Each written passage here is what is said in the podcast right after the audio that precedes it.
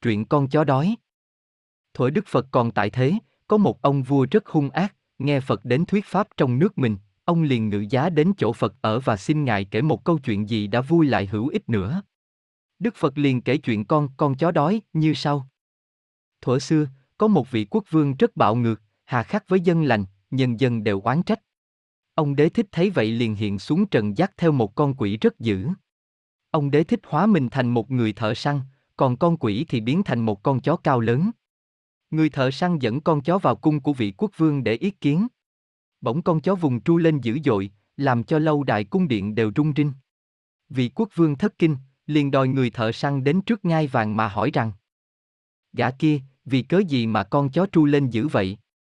Người thợ săn thưa Tâu bệ hạ, vì đói nên nó tru. Vị quốc vương liền ra lệnh đem cơm cho chó ăn.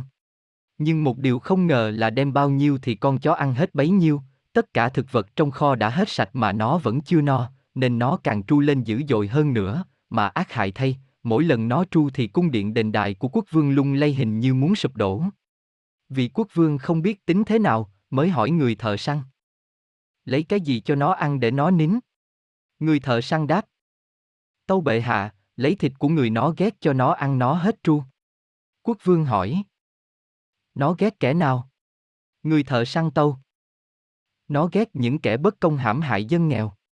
Ngày nào trong nước không có dân đói khó nữa, ngày đó nó mới nín. Vị quốc vương liền nhớ tới những việc ác của mình làm thì hết sức hối hận, từ đó mới ăn năn chừa cải, chịu nghe những lời công bình chánh trực. Đức Phật kể dứt câu chuyện này thì mặt vua tái ngắt. Đức Phật dịu dàng dặn với nhà vua rằng, ngày nào bệ hạ nghe tiếng chó tru thì bệ hạ hãy nhớ đến câu chuyện ta kể. Bệ hạ có thể làm cho con chó nín được.